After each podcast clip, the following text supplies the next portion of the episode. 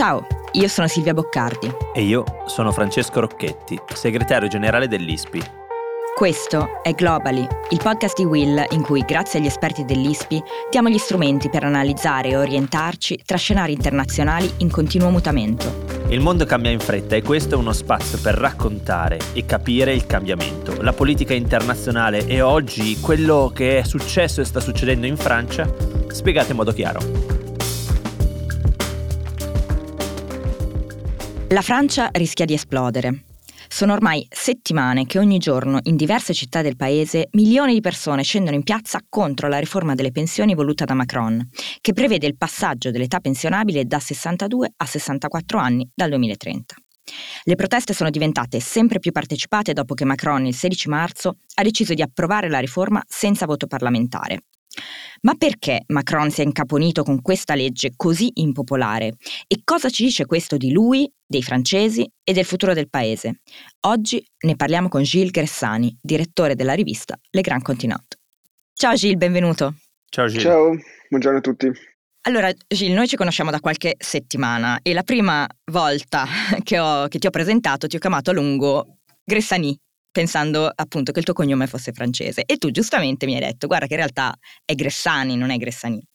Oggi abbiamo deciso di fare un po' questo gioco, per cui io farò domande a Gilles Gressani e Francesco farà domande a uh, Gilles Gressani. Quindi da una eh. parte farò la, la, domanda dall'estero, quindi da me italiana nei confronti appunto di una persona francese per capire che cosa sta succedendo in Francia e dall'altra parte um, Francesco diventerà improvvisamente francese per questa, per oui. questa giornata. Mais oui, bien sûr. Mi sembra um, un'ottima idea che, che mi aiuterà molto anche a non, essere, a non diventare totalmente schizofrenico.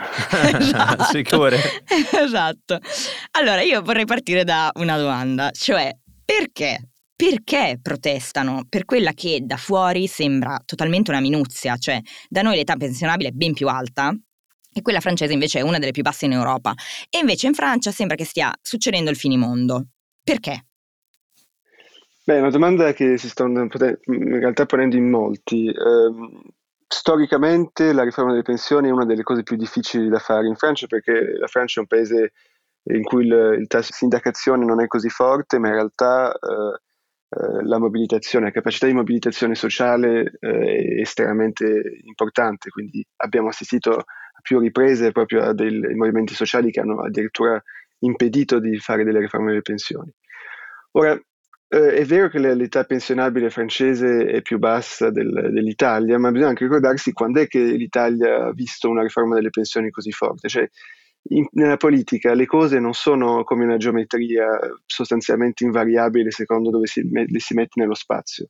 Cioè una riforma delle pensioni non è la stessa cosa se, si fa, se la si presenta, se la si fa nel momento in cui il, il sistema paese è all'orlo del baratro, in cui eh, c'è una percezione diffusa e condivisa, eh, quella che porta poi al governo Monti, che è necessario per poter stabilizzare un sistema che è all'orlo del, del, dell'implosione, fare delle riforme anche molto, molto brutali, molto violente, come la riforma Fornero in Italia. Non siamo nello stesso momento oggi, eh, per una serie di ragioni. La principale è che non c'è questa impressione eh, di un sistema all'orlo del baratro e questa pensione, tra l'altro, fa dei risparmi che sono relativamente diciamo, gestibili, si parla più o meno di 10 miliardi di risparmio e una delle cose che i sindacati stanno dicendo da un po' di tempo è vale veramente la pena rischiare il collasso di un sistema per un risparmio così, così, così piccolo. Più fondamentalmente, quindi questo, questo, questo tema del, mo- del momento sbagliato, che è un tema, se vogliamo, molto proprio a Machiavelli, cioè la politica è sempre una reazione a momenti. Ah, sì. E perché questo è il momento sbagliato?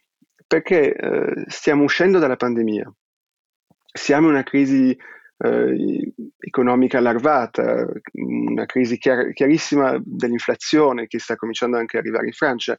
La Francia da tre anni ormai sta spendendo moltissimo per mhm. proteggere mm-hmm. la sua economia, eh, quindi è una dimensione in cui la spesa è molto forte e in cui i mestieri, i profili che sembrano quelli più impattati da questa riforma delle pensioni sono quelli che sono stati un po' più al centro del, della reazione pandemica. Possiamo pensare chiaramente a infermiere, eh, agli infermieri, alle persone che lavorano nella nettezza urbana, alla logistica, che sono un po' i mestieri più eh, faticosi, più difficili eh, e che sono quelli che sono più impattati da un, una riforma parametrica che cambia semplicemente l'età, quindi aggiunge un, due anni di lavoro eh, progressivamente a persone che, eh, per cui due anni di lavoro eh, significa molto. E quindi siamo in, un contesto, a mio avviso, eh, diciamo sociale diverso. E poi, più fondamentalmente, siamo in un contesto politico molto particolare. Nel senso che eh, per capire come, fun- come, funziona, come ha funzionato Macron eh, dal 2017 al 2022, cioè nelle due elezioni che è riuscito a vincere, primo caso del XXI secolo di un presidente del XXI secolo che riesce a essere rieletto, quindi un momento assolutamente storico, per capire questa sua strategia, questo suo mo- modo di, di, di, di, avanzare, io utilizzo una, una metafora eh, che diciamo, parla un po' alla parte più italiana della rottamazione, cioè la, una specie mm-hmm. di, palla da demolizione. Cioè eh, Macron arriva all'Eliseo nel 2017 perché lui ha l'intuizione che il sistema dei partiti non è più capace a strutturare la vita politica francese eh, attraverso un centro-sinistra e un centro-destra. E lui dal centro porta questa palla di demolizione verso il centro-sinistra, sfascia totalmente e definitivamente il partito socialista, eh, che era stato sì. chiaramente molto indebolito dall'esperienza Hollande, e poi da quando è rieletto risposta questa palla di demolizione verso il centro-destra. E per fare questa operazione recluta una serie di leader del, del centro-destra, partito repubblicano, mette un primo, un primo, ministro repubblicano, il ministro dell'economia Bruno Le Maire, il ministro dell'interno Darmanin, e poi comincia anche a prendere dei temi strutturanti dell'offerta politica del centro-destra, tra cui appunto la riforma delle pensioni.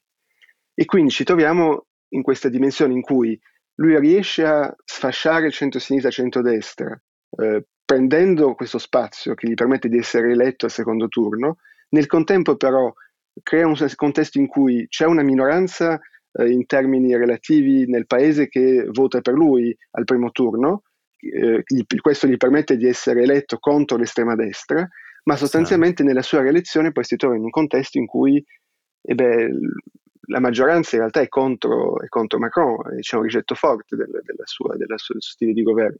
E quindi questa palla di demolizione oggi è un po' sospesa eh, e si trova un po' nelle difficoltà, nel paradosso per cui è riuscito a, a essere rieletto e sarà molto più difficile per lui trovare il modo per governare. Ecco, per me però c'è una cosa che veramente è inspiegabile ehm, e qui mi rivolgo nuovamente a, a Gressani, eh, cioè per esempio, eh, c'è questo meme, no? c'è, questo, c'è, questo, video di TikTok che sta diventando virale di questa ragazza, Mathilde Caillard, che balla la techno alla mm-hmm. protesta contro Macron. Quindi ci sono anche i giovani, ci sono tantissimi giovani a queste proteste. E per me è inspiegabile perché da italiana mi dico, ma io vorrei che quelle generazioni che adesso stanno andando in pensione lavorassero un paio d'anni in più, visto che a me la pensione non la pagherà nessuno probabilmente e eh, forse non ce l'avrò mai, mm, quindi non, non, capi- non, mi è chiaro. E anzi ecco, dovrò pagarla io a quelle persone che andranno in pensione adesso, la pensione. Io la sto già pagando, tra l'altro, io la sto già pagando a quelle persone che adesso inizieranno ad andare, ad andare in pensione e se magari vanno in pensione qualche un paio d'anni dopo non è che succede proprio niente. Ecco, Anzi. perché ci sono tutti quei ragazzi e quelle ragazze alle manifestazioni? Beh, sì, proprio per quella, ragione che ho cercato di spiegare prima, cioè, questa non è, una, non è una manifestazione contro una riforma delle pensioni, è una manifestazione contro un ritorno a misure, diciamo, proto-austeritarie eh, e di riduzione della spesa in un contesto in cui c'è invece la richiesta di un riorientamento politico molto forte. Quindi una, diciamo, funziona su, secondo me su tre fasi. C'è una prima fase strutturata dai sindacati in cui effettivamente ci sono pochi giovani, ma che è molto forte, che porta a una decina di eh, manifestazioni con scioperi estremamente intensi, molto, sì. molto forti, eh, non soltanto nelle città francesi, questo è un tema molto importante, anche nelle campagne. Sì. Questo poi potremo, potremo ritornarci. Questo in realtà crea un rapporto di forza che non è assolutamente diciamo, accettato dal, dal governo né dal Presidente della Repubblica, che per due mesi non incontra, non parla, non dialoga con i sindacati. Quindi da, questa, da questa, questo sciopero, da questa manifestazione forte su una riforma precisa, si passa a una crisi politica. Per cui sostanzialmente il tema che è posto è come si fa a fare una democrazia sociale eh, in un paese in cui eh, quando ci sono più di 3 milioni di persone per strada su una decina di manifestazioni su due mesi non c'è nessuna capacità di dialogo. E quindi questo crea una specie di contaminazione dal semplice tema delle pensioni diventa un tema più, più, più generale, cioè eh, di legittimità e di azione di governo stesso. E poi attraverso effettivamente delle manovre di corto, cortocircuito eh, rispetto a, diciamo, alla prassi parlamentare classica, eh, quindi il famoso 49.3, eh, il terzo, mm-hmm. linea, il terzo paragrafo della Costituzione francese, trova, ci, ci troviamo in una crisi istituzionale. E questo ormai non ha più quasi niente a che vedere con semplicemente la questione delle pensioni, molto più una questione fondamentale di riorientamento eh, del senso politico di cos'è lo Stato, come deve organizzare la sua spesa e come deve organizzare i suoi, i suoi mezzi che gli permettono di orientarsi verso dei fini. Se posso, perché adesso eh, eh la domanda va verso Monsieur Gressani. Che accento, Fra. Eh, voilà. Noto che mi, mi si chiama, mi, mi, dice Monsieur Grissani, ma non Signor Grissani. Questo mi permette eh. di notare. vero, Perché vero, sappiamo vero, che, stato... che, il francese è sempre più formale. È, esatto, è la lingua e che Silvia è molto informale invece. Però vedi, sfodero questi, in questi miei anni a Sciences Po qualcosa sono serviti per imparare almeno qualche, qualche, qualche eh, rudimento del francese. Ma ehm, un francese che scende in piazza e, e questa è veramente la, la domanda per Monsieur Gressani, è arrabbiato. La cosa che più stupisce di questi anni è vedere, e lo vediamo anche, mh, l'abbiamo visto anche ai Giri Gialli, però questo senso di rabbia che Marine Le Pen è stata capace in buona parte di raccogliere, che però si fa sempre più strada nell'animo dei francesi, che quando arrivano in piazza sembrano sempre più arrabbiati, come se questo contratto sociale, perché di questo stavamo, stavi parlando prima, sia in via di mm. ridefinizione, è un contratto sociale che vede sempre un'erosione dei diritti dei cittadini, almeno questa è la percezione mm. di, di, un, di, un, cittadino francese, no? Sì, assolutamente. Diciamo, questa è una crisi dell'Occidente, cioè va, da, va, dagli Stati Uniti fino anche in realtà all'Italia, il fatto che sostanzialmente i nostri sistemi politici e istituzionali riposano, riposavano su eh, due punti. Il primo è avere dell'abbondanza e quindi della crescita e quindi avere una torta che si, ogni anno diventa un po' più grande e poi avere un sistema di partiti che strutturano, che diciamo si tagliano dei pezzi della torta, però siccome la torta ogni anno è più grande, io non devo togliere un pezzo della tua torta, possiamo decidere come ci condividiamo la torta che abbiamo prodotto in più. Se togliamo l'abbondanza, e questo ha un, una dimensione chiaramente economica, ma anche poi in realtà climatica e, ecologica, se, da, se non riusciamo più a stare in questo paradigma della crescita, mm. immediatamente anche il sistema istituzionale politico eh, si inceppa e cos'è che produce l'esplosione? Il fatto che le classi medie sentono che certo in valore assoluto stanno meglio uh, del resto del mondo, però i valori assoluti in politica non, non, contano niente, quel che conta è la direzione in cui va la freccia del vettore. E oggi le classi medie, ma non soltanto in Francia, in Italia, negli Stati Uniti, eh, sentono che nel prossimo decennio, nel prossimo ventennio, stanno meno bene di come stavano nello scorso decennio, nello scorso ventennio. E questo produce questa forma di, di rabbia profonda, questo ventennio eh, della rabbia su cui siamo... Che in Francia però sfocia nella piazza con una facilità che è, in, è impressionante e anche ammirevole, se vogliamo. Eh? Sì, questo è un punto, secondo me, importante da, da notare, nel senso che ehm, questo, questo, il movimento che stiamo osservando è un movimento di piazza nel senso, ma non è un movimento di, sostanz- soltanto urbano, cioè Certo. Eh, non è semplicemente Parigi o le grandi città storicamente poli- molto politicizzate che sono, che sono al cuore del, delle manifestazioni. Cioè, io sono molto, molto stupito da, dalla capacità che c'è del, dell'organizzazione del movimento di raccogliere sostegno anche molto forte in cittadine assolutamente, assolutamente piccole, eh, assolutamente diciamo, eh, che non hanno la storia di, di, una mobilitazione politica molto forte. Questa è una cosa certo. chiaramente determinata da, che è stata provocata anche molto dalla capacità di socializzazione e politizzazione del movimento di Gilead per esempio, se, la, la, città da cui viene Arthur, Arthur Rimbaud, Charleville-Mézières, mm-hmm. che è nelle, nelle Ardenne, è una piccola città di 45.000 abitanti, cioè una piccola città di provincia, cittadine. E questo martedì eh, la prefettura, e quindi come sempre quando la prefettura comunica sulle cifre, a volte è un po' C'è più discordia, tirchia, cioè, è un Esatto. po' più tirchia diciamo, eh, la prefettura dice che ci sono 4.000 manifestanti per strada eh, e ci sono 300 e, tra i 300 e i 500 manifestanti che sono impegnati in azioni violente, nuovi incendi, lancio di acido, boule de pétanque, eh, quindi eh, bocce Sì, contro sì. le forze di polizia e una ventina di arresti. Quindi in una cittadina abbastanza eh, piccola. eh, Bocce contro la polizia comunque è spettacolare, cioè questa è veramente una forma di protesta. esatto, Sì, pétanque, che abbastanza, abbastanza interessante, quando, cioè, quando la si riceve sul- sulla testa è un po' meno interessante, ma come, Mm. come atto effettivamente di No, questa certo. forma di arrabbiatura della classe media mi sembra abbastanza interessante, perché dice molto bene, questa, met- metaforizza, simbolizza molto bene questo movimento. Ora, la questione che secondo me è centrale ehm, per capire la differenza tra i gilet jaunes e quello che sta avvenendo è che i gilet jaunes al picco della loro mobilitazione portano 300.000 persone, un po' più di 300.000 nelle strade, Sì. attorno ai- alle circonvallazioni, nei posti peri- periferici periurbani. Oggi ci troviamo in un movimento che è 10 volte più forte, nel picco siamo- parliamo di più di 3 milioni di Eh, persone. impressionante. Quindi eh, questo è un, un elemento da, da tenere in mente che è molto importante. E perché è molto più forte questo movimento? Perché almeno all'inizio era molto strutturato, cioè contrariamente ai Gilets jaunes, che era un movimento assolutamente non strutturato, orizzontale, eh, incapace di, anche poi di, eh, diciamo di, di organizzare forme di mediazione forte, quindi anche per questo eh, a volte eh, quasi, quasi con eh, una violenza un po', un po' immanente e poco gestibile, poco incanalabile.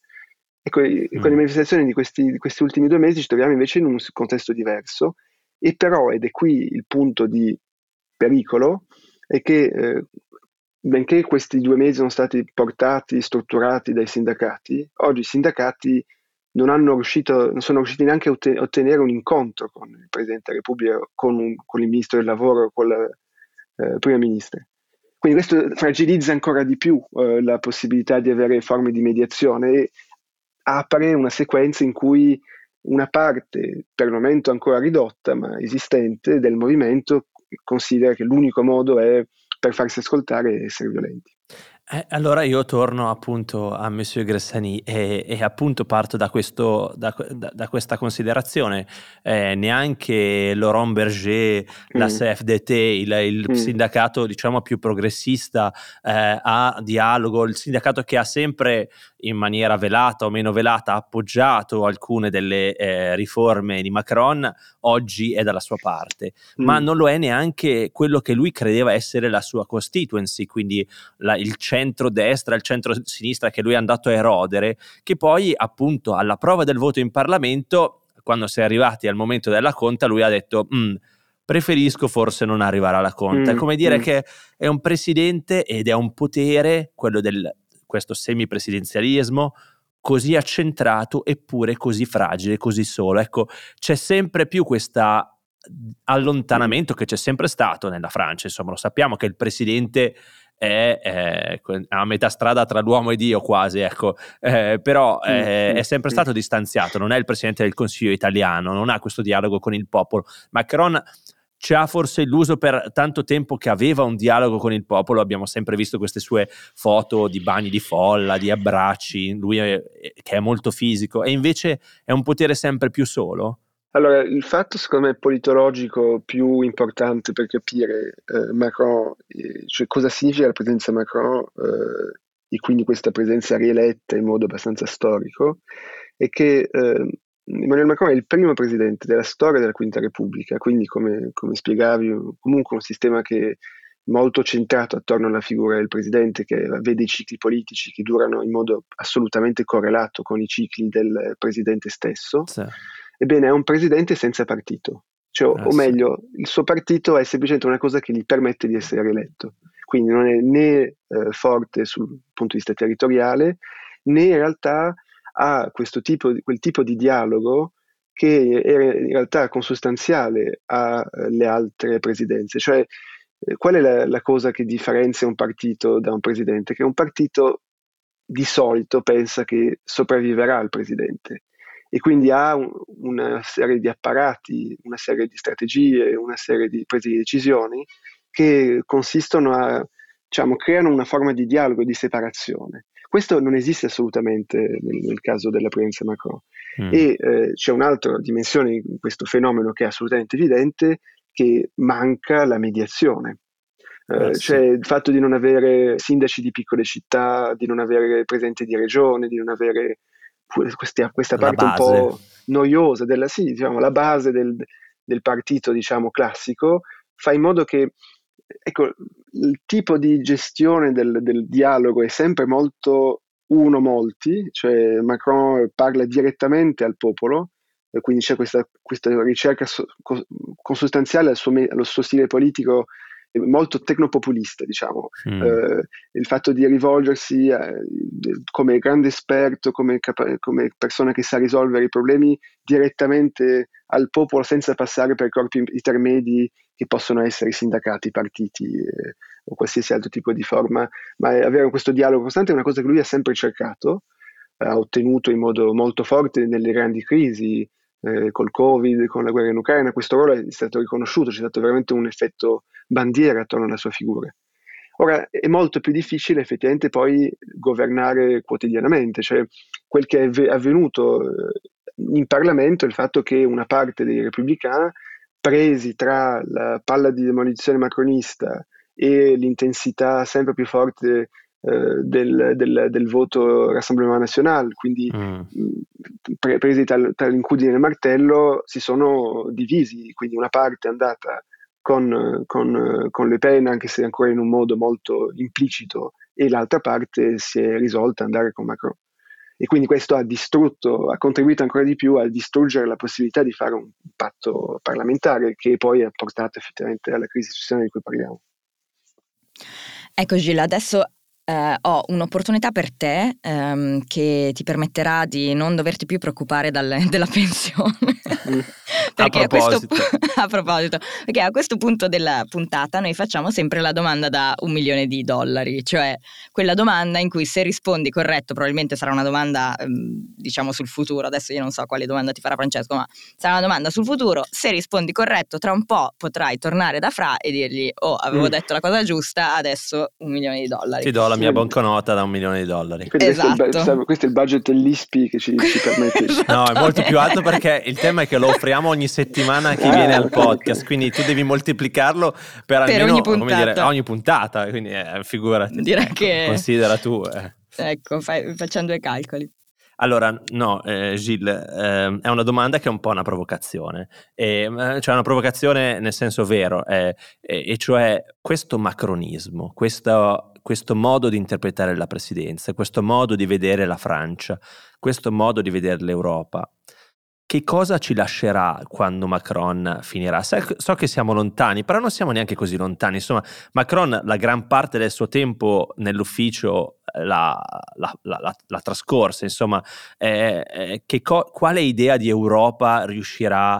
Quale, che cosa ci lascerà sull'Europa? Che cosa sarà riuscito? Perché noi abbiamo ascoltato tantissimi discorsi suoi sull'Europa, sulla sua visione di Europa fatichiamo, io fatico oggi a vedere una sua impronta nell'Europa di oggi. Eh, abbiamo ascoltato tantissimi discorsi, la sua visione sulla Francia e anche sulla Francia. Che cosa lascerà Macron una volta eh, che sarà finito questa, questa, epoca che tu dici appunto giustamente importante, storica per la Francia? Mm. Beh, eh, non so fino a che punto possiamo veramente parlare di fine del, del, di, di Macron, nel senso che Macron No, scusami, scusami, hai ragione, non voglio dire la fine, però sai, ehm, adesso siamo a praticamente eh, 6-7 anni della sua mm. presidenza, che cosa si intravede? Quale potrebbe essere? Qual è il fil rouge? Qualcosa che ci ricorderemo almeno di questi primi 7 anni? Che cos'è stato Macron? Questo... Perché è chiaramente stata una rivoluzione, un giovanissimo, eh, con una forza che è riuscita a distruggere un partito forte come quello socialista e da lì a costruirsi una presidenza. Sì, ma dal punto di vista poi concreto, delle politiche, del lascito, che cosa questi sette anni hanno cementato? Sì, è una domanda interessante perché effettivamente c'è questa dimensione per cui eh, Macron ha 45 anni, quindi uscirà, cioè la sua fine del mandato eh, avrà 49 anni, quindi è sì. difficile anche immaginare che si possa pensare di, a un'eredità, cioè continuerà, e questa è un po' anche la, la, questione molto difficile per cercare di pensare lo spazio politico dei prossimi decenni, cioè quale sarà il ruolo di Macron eh, eh, sostanzialmente avrà l'età per cui in Italia si comincia a essere Presidente del Consiglio, quindi diciamo, è, più, è, più, è più complicato porlo in termini di eredità. Eh, però capisco... Anche in Francia di solito, dai, concedicelo.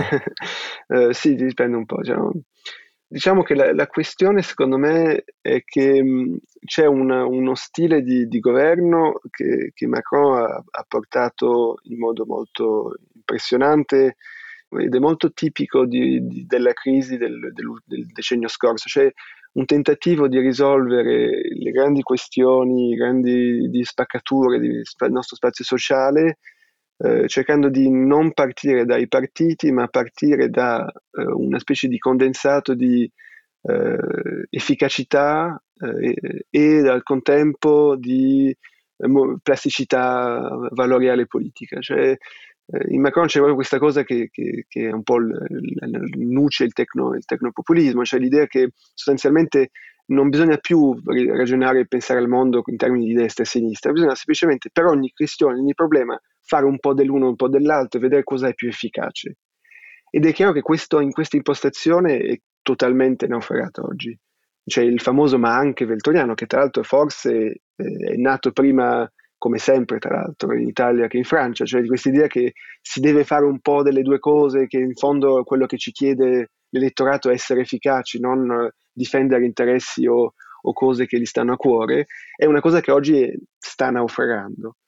E sta naufragando perché in realtà dopo il tecnopopulismo, a mio avviso, c'è l'era del tecnosovranismo, cioè eh, c'è la cosa che si vede già molto bene oggi nell'Italia di Meloni, cioè allineamento forte su geopolitica atlantica e regole europee e al contempo politiche di identità, la, le, le, ma non mangiare le cavallette, la carne sintetica, fare casino su, sulle questioni più identitarie, che è una cosa che eh, secondo me può assolutamente essere comprensibile e immaginabile la, nella Francia post-Macron, cioè un'estrema destra che si ritroverebbe al centro e che avrebbe, eh, sarebbe più chiara sull'euro, cioè sulla continuità eh, con l'euro, che sarebbe più chiara sull'assetto internazionale, ma che al contempo potrebbe avere più margini di manovra interni su politiche eh, varie, non semplicemente valoriali culturali, ma anche per esempio la gestione dell'ordine pubblico, eccetera.